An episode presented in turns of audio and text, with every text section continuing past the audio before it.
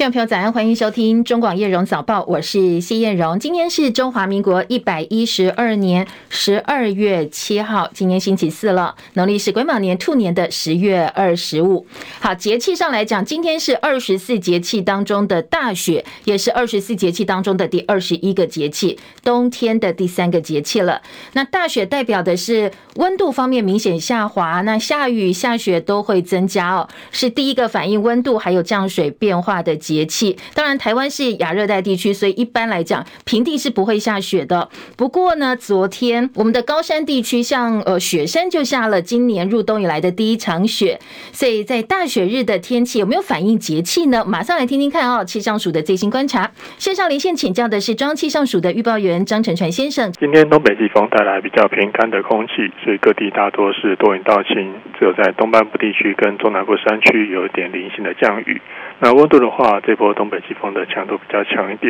所以清晨各地都是属于偏凉到偏冷的状况。那中部以北跟东北部今天清晨的低温只有 14-15 度，其他地区在17到19度。那目前许多地方的温度都还是比较偏低一点，那现在外出的朋友还是要注意保暖。那到了白天之后的话，北部跟东北部还有东部还是比较偏凉一点，高温大约21到23度。至于其他地区可以来到25到28度，西半部日夜温差比较大一些，请留意温度的变化，适时调整穿着。那今天的风力也比较偏强，从台中到云林、恒春半岛沿海空旷地区，还有绿岛、兰屿、澎湖会有8到9级的强阵风，在上述地区活动也请注意安全。以上资料是由中央气象署提供。明天还这么冷吗？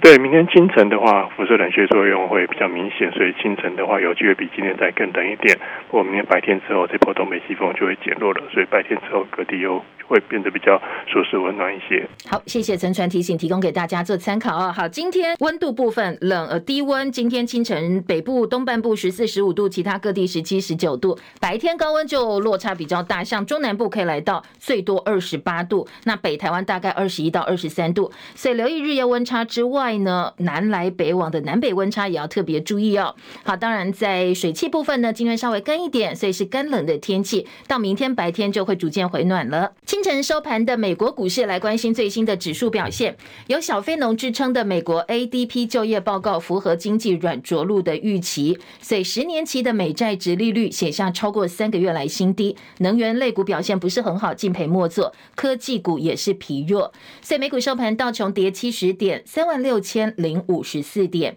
纳斯达克指数跌83点14146点，标普500指数跌17点4549点，费城半导体跌26点3645点。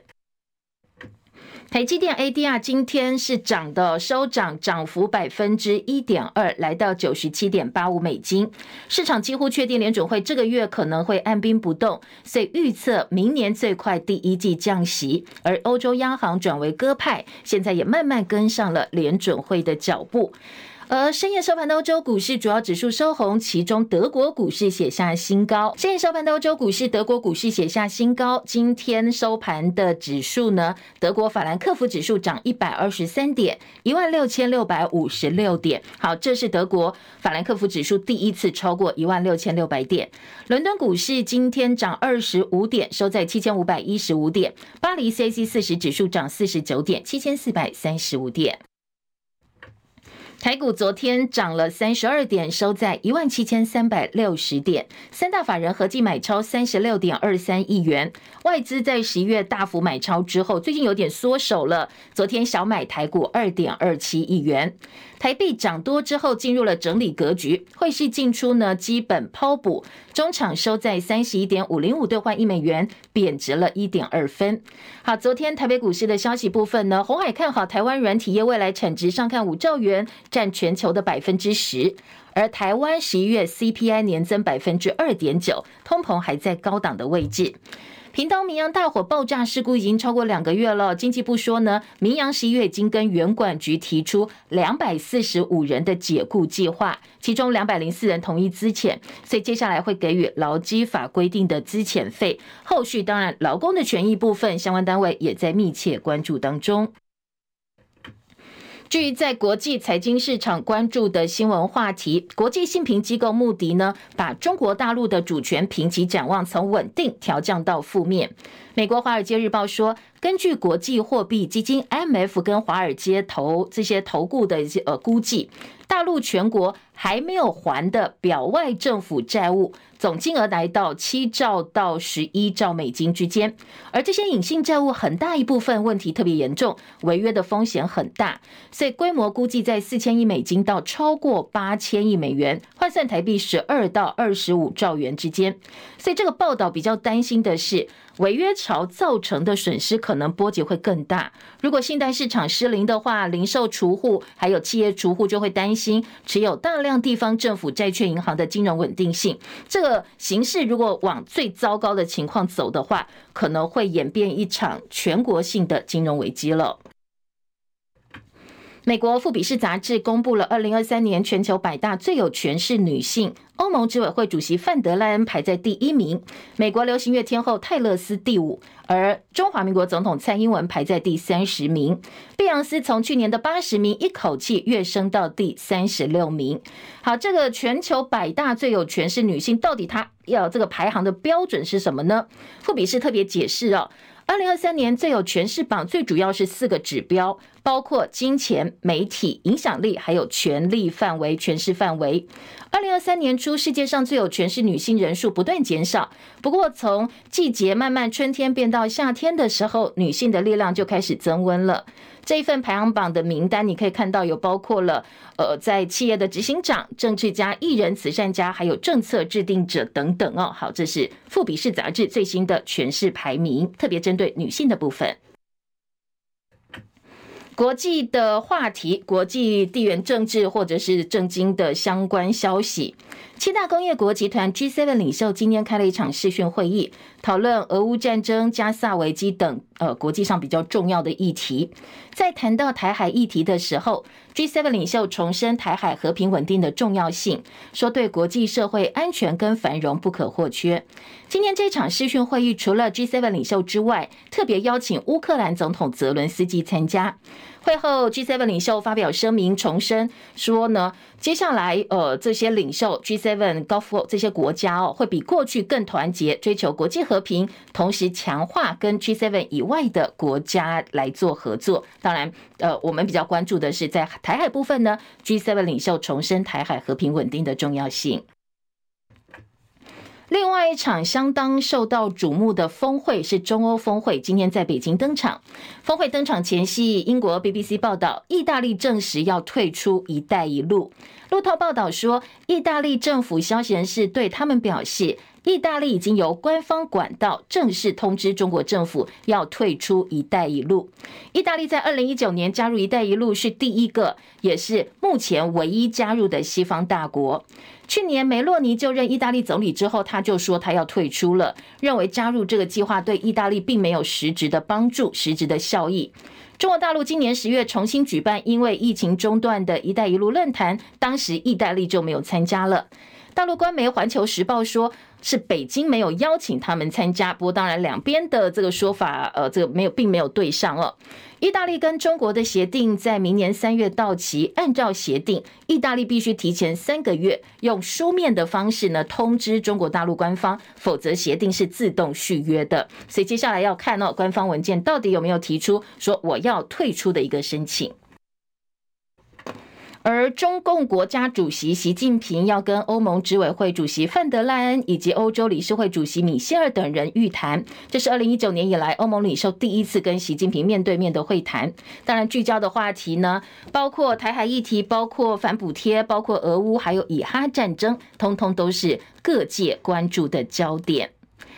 另外，在以哈战争情势部分，以色列总理尼坦雅胡说，他们的部队包围了哈马斯领导者的住家。在以哈战争持续之后，联合国秘书长古特瑞斯特别警告说，这个战争带来的灾难恐怕接下来会让加萨永远没有办法恢复。戚海伦的报道。美国有线电视新闻网 CNN 报道，以色列国防军发言人指出，军队突破了加萨南部汉尤尼斯的哈马斯防线。周二以来，以色列军队一直在当地和哈马斯武装分子进行激烈战斗。以色列总理尼坦雅胡表示，以色列国防军已经包围了加萨哈马斯领袖辛瓦的住宅，军方不愿意透露辛瓦人在哪里，只说他在地下。英国广播公司 BBC 报道，联合国秘书长古特瑞斯警告安理会成员国，加萨的人道主义系统可能崩溃。他说，由于以色列持续轰炸加萨，当地缺乏必需品，预估公共秩序将会完全崩溃，流行病可能蔓延，导致大规模流离失所者涌入邻国的压力增加。以色列驻联合国大使尔登对于古特瑞斯呼吁在加萨实行人道主义停火表示愤怒，再次呼吁他辞职。他批评秘书长的道德已经达到新低点，而停火的呼吁实际上是呼吁保持哈马斯在加萨的恐怖统治。记者齐海伦报道，美国的内华达大学拉斯维加斯分校今天又发生校园枪击案，当地警方说，据报呢，受害者有好几个涉案嫌犯已经身亡了。不过，关于他的背景以及为什么会发动枪击案，为什么会枪击呢？这部分警方还要再做调查。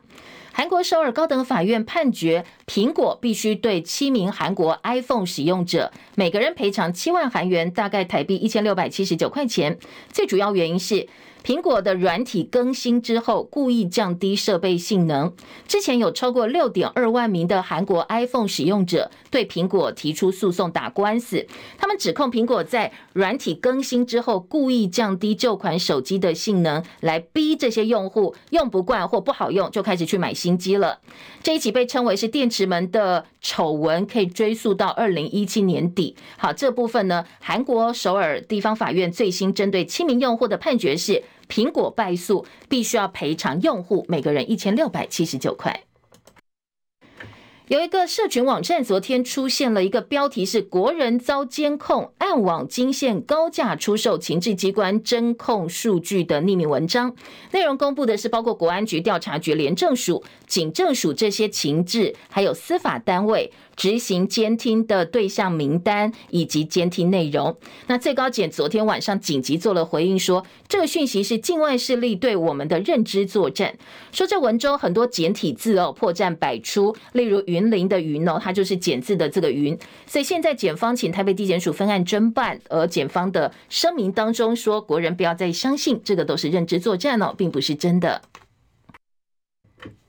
2024总统大选倒数38天，部分立委绷紧神经，所以很多地区的参选人都希望各种援助有多少人能帮忙就尽量来帮忙。而民进党主席赖清德昨天下达动员令，要求全体县市议员按照党部跟各县市竞选总部的规划，通通投入辅选工作。他说呢，如果辅选成效不错、表现良好的话会给予表扬。而国民党3位立委参选人许巧芯、游淑慧跟张思刚昨天开了一场记者会，那记者会主题是，萧美琴到底是台湾战猫还是美国宠喵？记者会说，民进党副总统候选人萧美琴过去担任驻美代表的工作成果，并不像民进党说的史上最好，私下呢对美国工作是卑躬屈膝、曲意奉承，但是最后想换的通通都没有换回来所以呢，国民党方面痛批这些年大家的来猪都白吞了。张伯仲的报道。许巧芯透过一份行政院经贸谈判办公室提出的涉外工作联席通报表，引用文件内容提到，如果我们没有被纳入的话，就跟白宫在2月发布的印太战略提及要跟台湾强化关系释出的讯息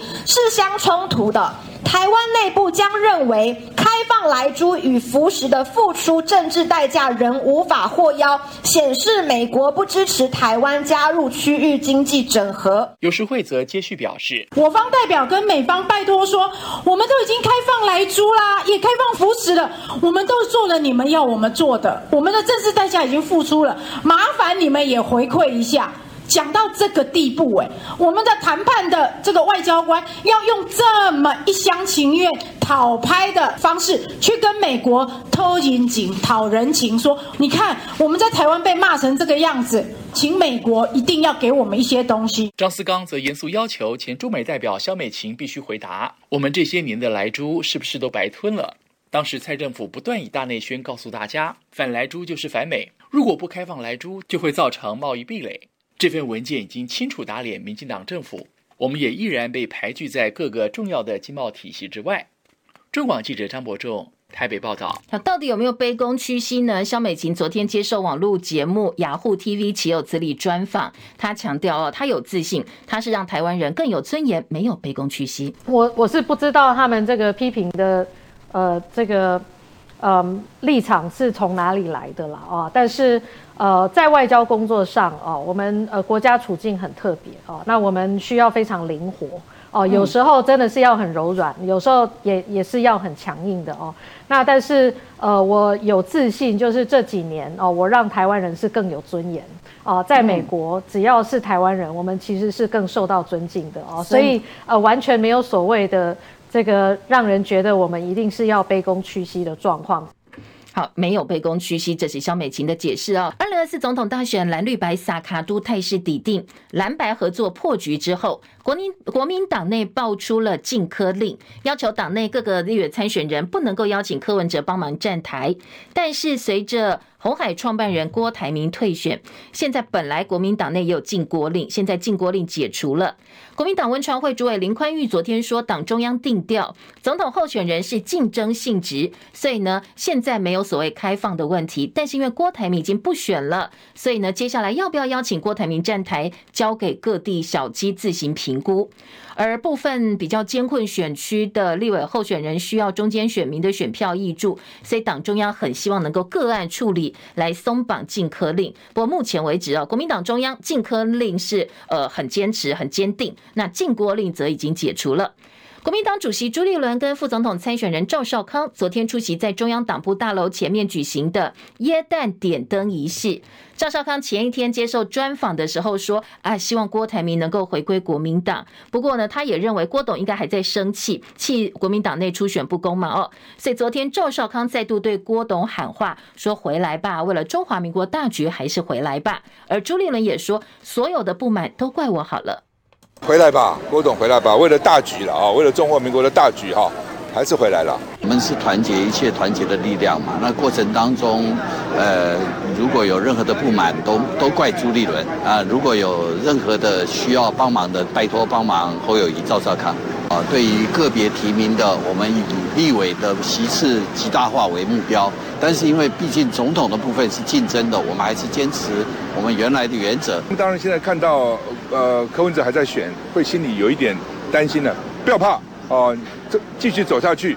那侯友宜跟我的民调一定会越冲越高，到时候呢你只要支持侯友宜跟赵少康，立委都会当选的。好，禁郭令解除，不过当然郭办这边郭台铭自己的态度也很重要，你要邀请人要看人家要不要来哦。郭台铭办公室回应说，对郭董来讲颜色不重要，挺谁不重要，蓝绿白也不重要，政党轮替是主流民意，只要认同中华民国派，政党轮替是民心所向，郭台铭都愿意支持。而到底郭台铭接下来要不要帮国民党的立委参选人站台，昨天呢郭办发言人黄世修说，这都太远了，立委先从能做的事情做起，现在暂时还没有考虑到站台的部分，现在想的都是政策的部分。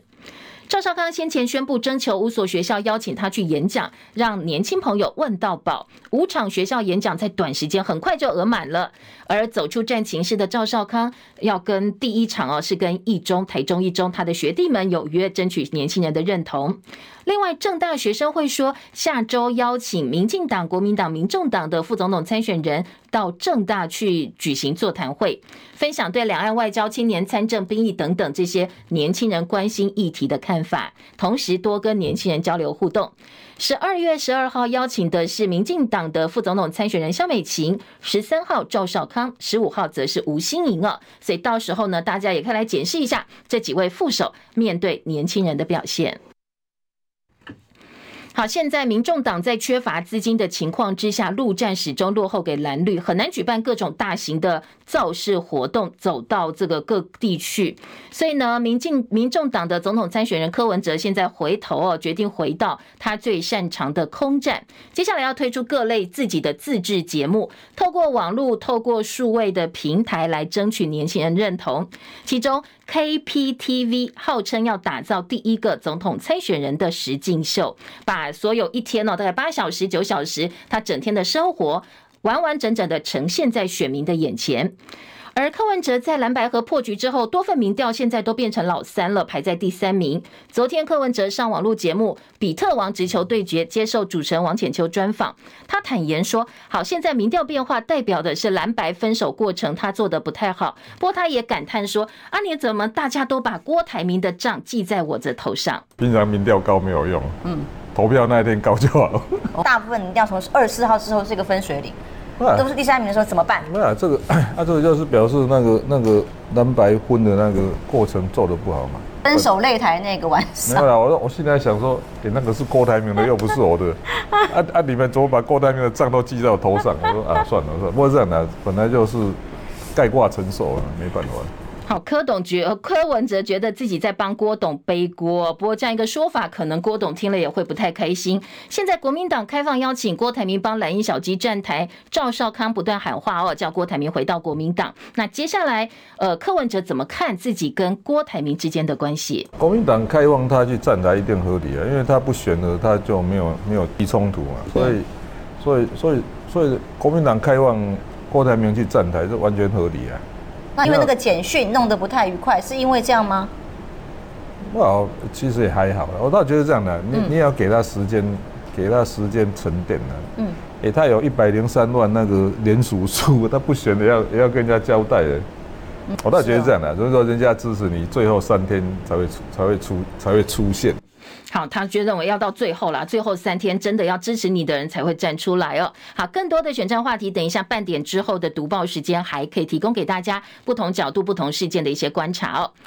好，再来关心的是影剧焦点，五月天最近陷入假唱风波，就连大陆官媒人民日报都发文说，好，现在相关单位已经介入调查了，强调歌手真唱是歌手的本分。昨天是主唱阿信48岁生日，他在脸书发文回应了假唱风波，他强调每次的嘶吼，每一场每一声都来自于我依赖了24年的嗓子，除了真唱，否则没有其他感动你的方式。好，等于是回应了我是真唱哦。阿信说，亚洲生日结束，还有欧洲时间等着他。人生嘛，有些人为你精心准备生日祝福，有些人调皮往你身上砸派。不只是我，每个人都是这样，没有什么公不公平，重点是开阔的心胸，还有开朗的心情。好，一如过去，阿信文笔真的还不错。阿信邀请大家一起来感受后天凌晨巴黎演唱会的直播。他说呢，这一次曲目当中最难唱的，也是他每年都最期待的《我心中尚未崩坏的地方》。而明年是五月天出道25周年，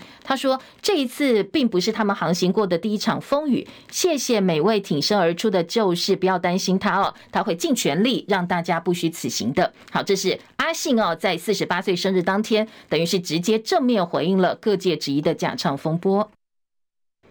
亚锦赛预赛最后一天，昨天中华队呢，因为前一天已经确定以 A 组第一晋级复赛，所以跟香港队之战呢变成消化比赛了。好，一开始比赛我们是先掉分的，不过因为真的实力有一段差距，差蛮多的，所以还是提前在5局17-2打败香港，预赛3战全胜，带着1胜进入8号明天开始的超级循环复赛。昨天这一场对香港之战，刘基鸿单场4安打贡献4分打点，包括1支全垒打，1支2垒安打，只差1支3垒打就完全打击了。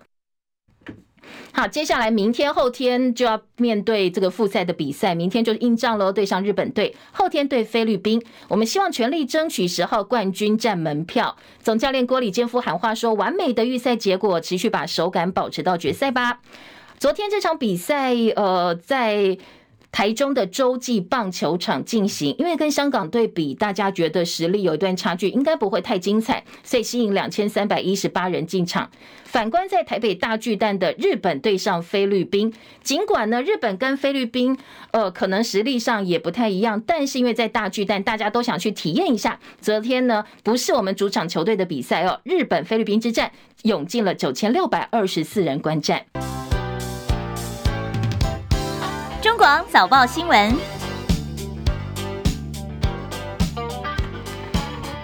提醒您现在时间7:30，欢迎回到叶荣早报，我是叶荣。好，再来关心一下今天国内各大早报头版内页的新闻焦点。中广新闻网每天早上周一到周五7点到8点，我们透过广播频道中广新闻网跟中广流行网提供给大家最新、最快、最及时、最全面的新闻焦点，大家关注的议题讨论。当然，我们在数位平台上透过中广线上听的 App， 以及透过中广新闻网、中广流行网的 YouTube 频道都有直播7点到8点。那8点钟过后，我们的影音档案也会留在这两个频道上，所以请好朋友记得这两个频道都要记得订阅、按赞、分享，然后呢，点进我们直播现场。先帮叶荣记得按赞，按赞很重要因为让我们的触及率更加的提高，让更多的人可以收看收听，找得到我们叶荣早报，非常需要大家帮忙，感谢大家。好，再来关心的是今天在头版内页的新闻重点咯。早上翻报纸的时候，5份早报头版，我算了一下，大概15则新闻。不管是综合性报纸或财经报纸其实几乎没有重复的每一则新闻都不一样。除了囤房税，在中时报系、中国时报的头版跟工商时报都看到，其他每一条新闻都不一样。所以我们直接来听听看大家在头版做了哪些新闻的安排，版面的一个配置。先从联合报头版头条听起今天联合报头版头条大标是大陆陆促美不得纵容台独，王毅布林肯这个通话要求不能够干涉中国内政，美国的声明则是没有提到台湾。联合报今天头版照片就是过去的资料照片，这两个人见面握手的一个这个场景。今天联合报在头版是中美元首会晤才刚刚在上个月中旬落幕，中欧峰会今天登场前，大陆外长王毅再度跟美国国务卿布林肯通话，强调现在双方最重要的任务是把两国元首旧金山会面的共识落到实处。王毅再度强调大陆在台湾问题上的立场。其实对美，大陆已经多次强调台湾问题是他们所不能够碰触，他们的重中之重，而说现在呢，要求美方不能够干涉中国内政，不得支持纵容任何台独势力。美方则发表简短声明，强调推动上个月美中峰会进展，但是在美方的声明当中就没有提到台湾了。王毅提基辛格留外交遗产，好，这是布林肯特别感谢王毅到美国使馆吊唁美国前国务卿基辛格。而对于基辛格过去对于留下中美台之间的一些过往在王毅的部分是肯定的，说谢谢他留下这么多外交遗产。接下来呢，对于中欧峰会登场，双方元首会谈到的议题，联合报在头版也提到，说呢，根据大陆方面的消息，布林肯跟王毅说明近期访问中东的情况跟美方对局势的看法，赞同在以哈这个部分呢是两国方案，大陆是赞同的。那接下来以哈冲突啦、以巴冲突也是这两位元首见面的重点话题之一。这是联合报今天的头版头条。中国时报头版头条呢，刚才前半段新闻我们听到了最高检的声明澄清，而中时是把昨天网络上传说情治单位监听资料外泄做到了头版头条。好，中时的标题，选前关键时刻网传情治监听资料，说暗网$100,000兜售，名单贺建驻台外交官，政坛的大咖，法务部要求检调必须要查清楚。今天的中国时报把昨天在网络上爆料公社，有网友贴文说国人遭监控，暗网出现高价出售情治机关侦控数据，赶快查你有没有被监听。这样一个标题呢，做这个把内容做，今天中时是放在头版头条来做介绍跟报道，说呢，网络贩卖台湾3G 监听资料$100,000，还附上10页监听名单，留下了一些联络的一些电子邮件信箱。今天中国时报说这一份名单呢，包括退将、外国驻台代表、县市政府局处长、县市议会议长、乡镇市长、西药，还有大咖立委、朝野的政治人物，通通都在上面。说呢认为情治监听资料如果真的大量外泄的话，就要动摇国本啦，这非同小可，所以可能会影响到2024总统大选。但是在内文当中，标题还蛮耸动的但是内文有特别提到检方的澄清，说检察总长说这是境外势力的认知作战，举例哦，说内文当中看到很多名单是加工拼凑来的。那2021年就曾经在网络上流传，但是因为资料栏目跟官方的格式都不一样，而且有简体字还有错别字，所以呢，在检方认为这是一份假消息，是一个境外认知作战的资料。但是在今天的这个《中国时报》，当然它的报道角度不是走这个方向啊，一方面呈现检方的说法，一方面也有质疑哦，说不具名的调查官说有多名跟搜证对象承办人员资料相符，而且都是侦搜当中的案子，真实度颇高。说这么真实的案子呢，资料都要外流，那你以后怎么办案呢？今天的中时二版说，监听资料外泄，立委说你不要一遇到这种问题哦，都通推给境外势力，涉及国防机密调查单位应该要解释清楚，以昭公信。如果是真的话，台湾自然就真的是大笑话了。好，下半版面呢，在中时记者吕昭龙的特稿说，监听票确实看起来蛮逼真，但是开票单位明显错误，真真假假认知作战的样貌。行政院补破洞拼个资保护会2025上路，国人的个资频频外泄，不管是政府的户政健保资料或民间企业，所以呢，现在绿营立委看不下去了，行政院已经指示要成立独立的监督机构。好，又有个新的机构出来了，很多人说现在政府不知道成立了好多好多的国家队，成立好多单位，不知道到底成立是不是真的可以发挥功效还不知道，但是有个新的要成立了，叫做个资保护会，预定2025年正式上路。好，这是中国时报今天的头版头条，跟上还有这个内页的二版报道。自由时报头版头条来关心的是，南投县政府证实，好，国民党立委马文君说他的庄园木屋没有建照，地震是说马文君不是农民，不能够建农舍。这则新闻自由今天是大作，除了头版头条，内页四版也是做到版头大标题。国民党南投县立委马文君被爆料说，他居住的埔里镇2层楼的欧式豪华庄园木屋呢是违建，南投县政府也证实对他没有申请建照，县府要求公所违章查报，如果真的确定违建，就发给拆除通知单，要求要自行拆掉，申请人也可以申请补建照，如果不符合规定，再由县府依规排拆，这县府也可以帮你拆哦。好，今天的自由时报头版头条有这个木屋的照片，当然也有昨天县府的一个说法，至于当事人的说法到底他怎么讲哦，自由时报内页四版呢说，马文君在农地上盖城堡，蔡明轩说拆屋还地。好，这是南投的第1选区立委参选人蔡明轩，他们昨天开记者会来攻击国民党立委马文君选战嘛，哦，所以双方都有攻防。在民进党部分说要拆屋还地，质疑马文君的租约只有签9年，但是违法坐享700坪的森林庄园已经30年了，批评说他是身为民代知法犯法。马文君说我是合法承租，如实缴纳房屋税。好，这是马文君的说法，他说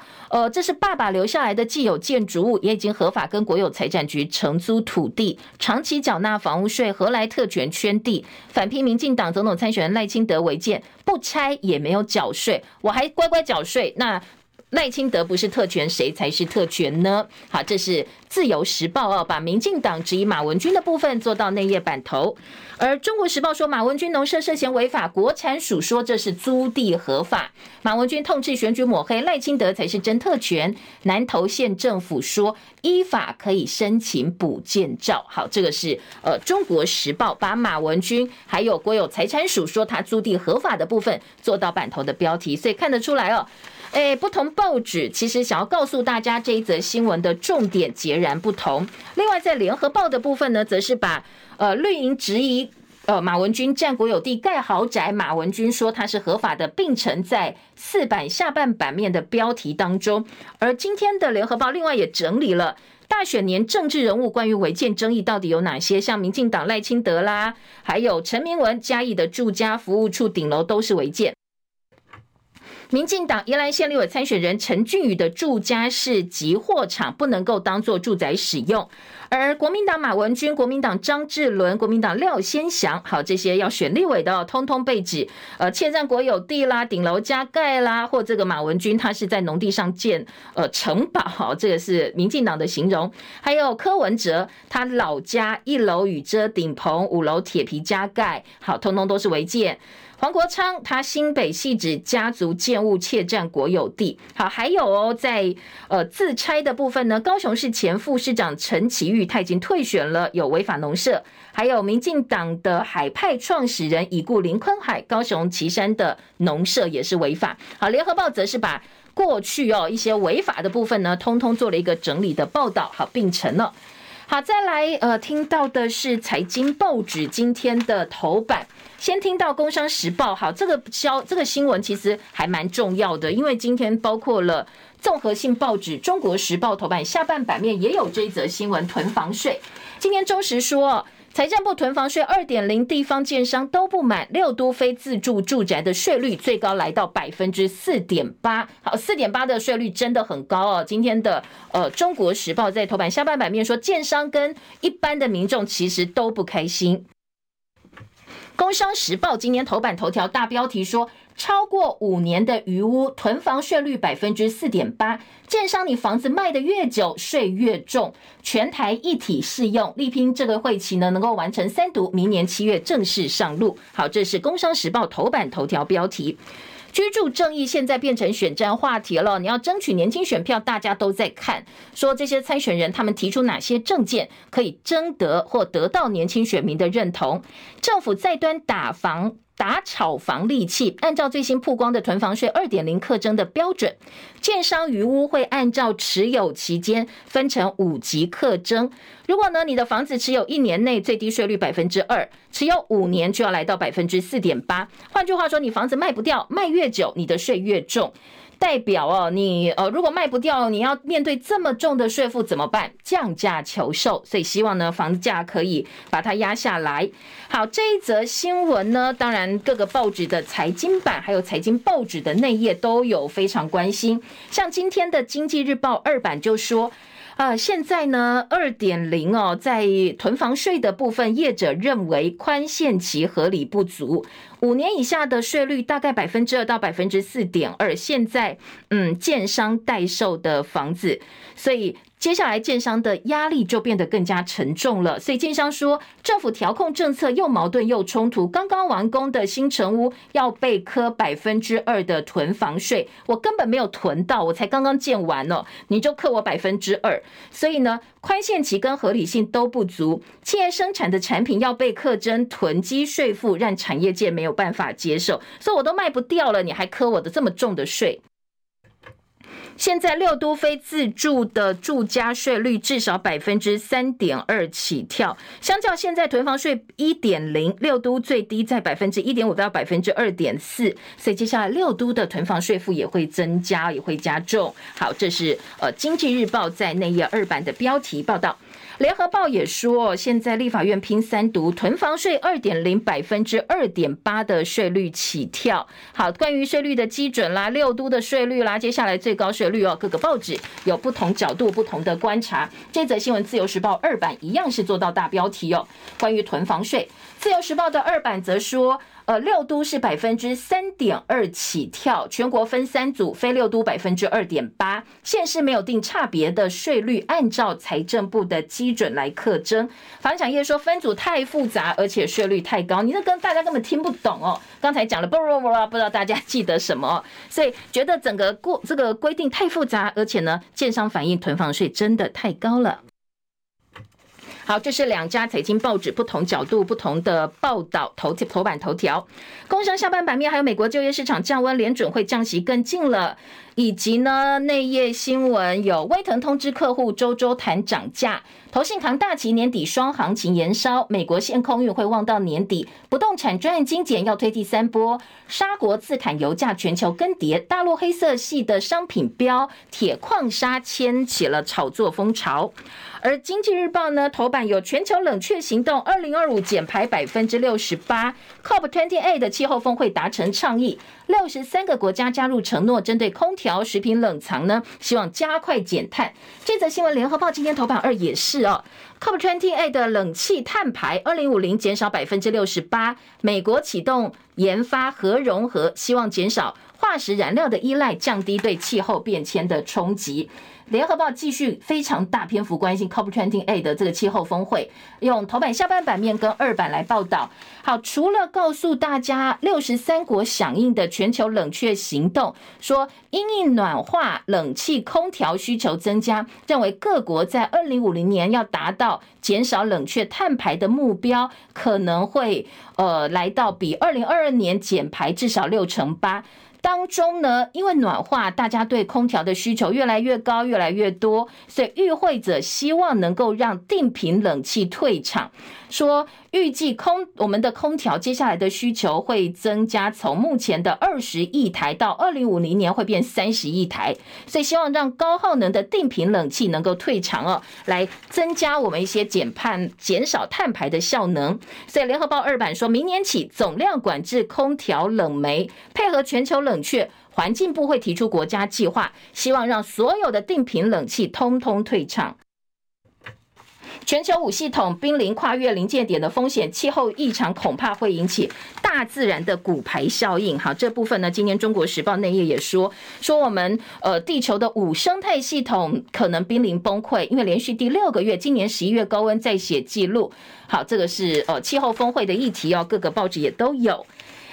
醒报今天头版头条说，最低工资法立法，民众党希望能够定调薪公式，说不能够低于通膨率，不遵守的企业就不能够参加政府标案，希望能逼迫企业帮大家加薪。今天自由时报3版大标题，焦点新闻，赖清德下动员令，交给地方议员3大任务，要全力辅选立委，办座谈会，启动扫市场路战，同时要分配辅选责任区。好，赖清德说，总统胜选国会过半，攸关台湾确保主权，所以下令呢，希望各地的议员帮忙辅选立委哦。今天自由时报3版版头大标，中国时报3版说，蓝营希望复制安哲秀现象，集中选票拼逆转胜。朱立伦喊话团结，赵少康呼吁蓝白合，这个和气的和，希望柯文哲能够助一臂之力，重演南韩大选政党轮替奇迹。从昨天开始告诉大家这个所谓的安哲秀现象，南韩知名的案例，因为韩国今年3月9号总统大选，当时国民之党候选人安哲秀3月3号宣布退选，改支持国民力量党的候选人尹锡悦。他跟我们一样撒卡都哦。后来安哲秀说啊，反正呢我们也选不赢哦，干脆登高一呼，叫他的支持者把票投给现任南韩总统尹锡悦。所以投下大选震撼党，也帮忙尹锡悦成功当选，完成政党轮替。所以现在赵少康希望台湾，我们中华民国这一次总统大选呢，也复制南韩安哲秀现象。不可能叫赖清德登高一呼，毕竟是要政党轮替的对象嘛哦。所以当然锁定的是柯文哲。所以今天在中国时报说，蓝营希望复制安哲秀现象，一个是对柯文哲喊话，另外一个就希望鸿海创办人郭台铭能够出来登高一呼，毕竟他至少有 5% 到 6% 选票，他的连署也是破100万啊，所以希望由他来促成推这一把哦，让真正的政党轮替能够出现。而今天的中国时报特稿说，下架民进党60%的民意所托，希望柯文哲不要忘记哦，有所进退，有所取舍。柯银配的民调跌破 15%， 所以柯阵营启动了KPTV 要拼空战，希望呢至少8小时的实境秀能够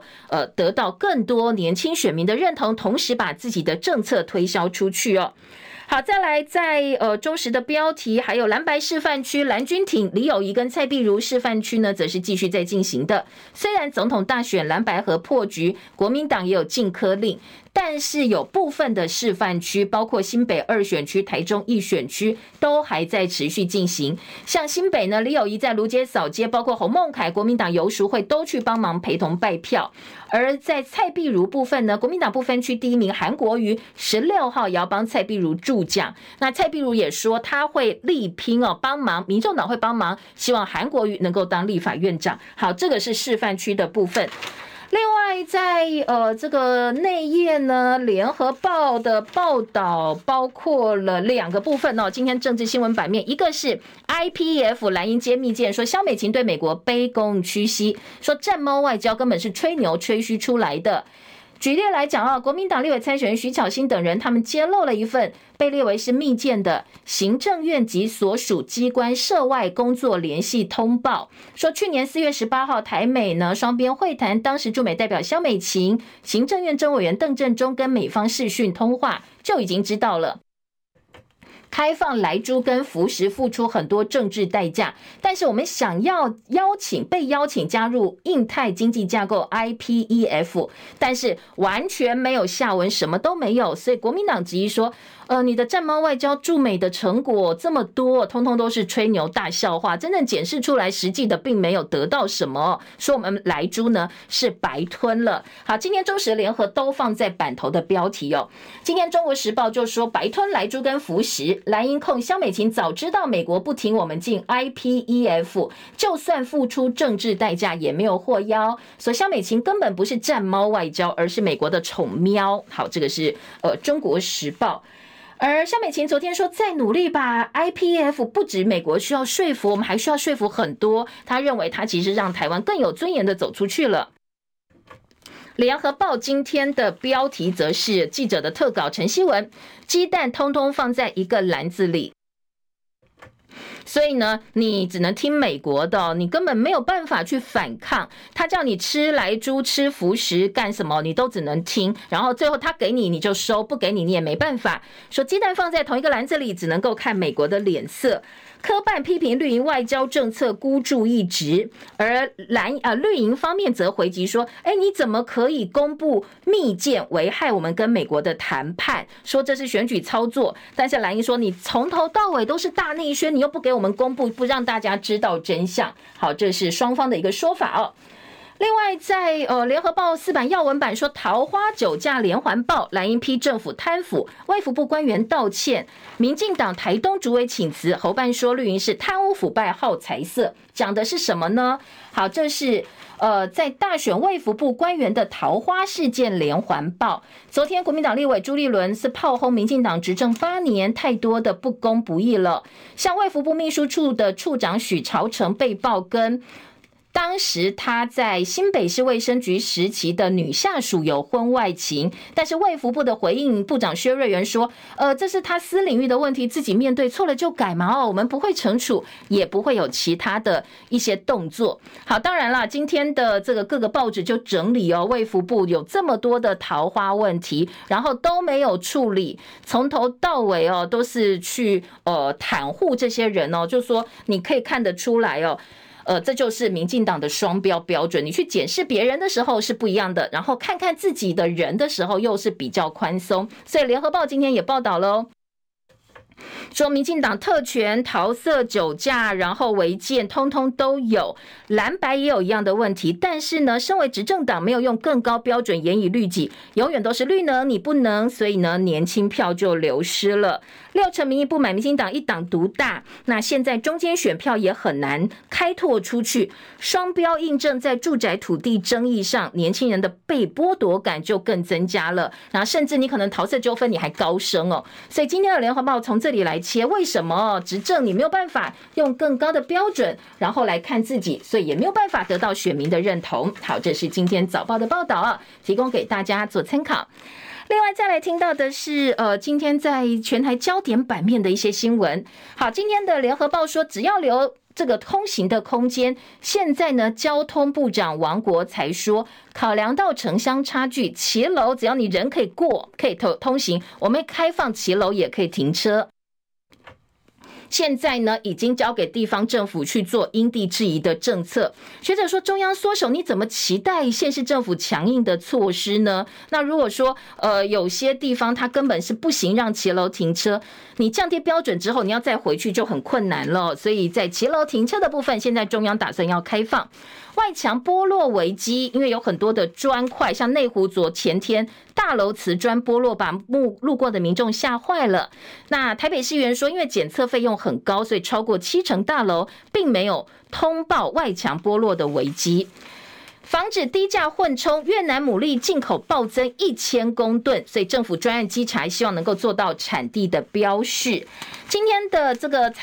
医药新闻呢，像联合报有告诉大家。糖友哦，这糖尿病的患者没有控制好血糖，失明的风险会增加哦，所以每年都要到眼科去做检查。而自由时报则说，基因检测可以把癫痫揪出来哦，让大家早期诊断、早期治疗。以上是今天早报新闻，谢谢大家收看收听，也祝福您美好身心。温度比较低一点哦，做好保暖工作。明天早上7点钟再见，拜拜喽。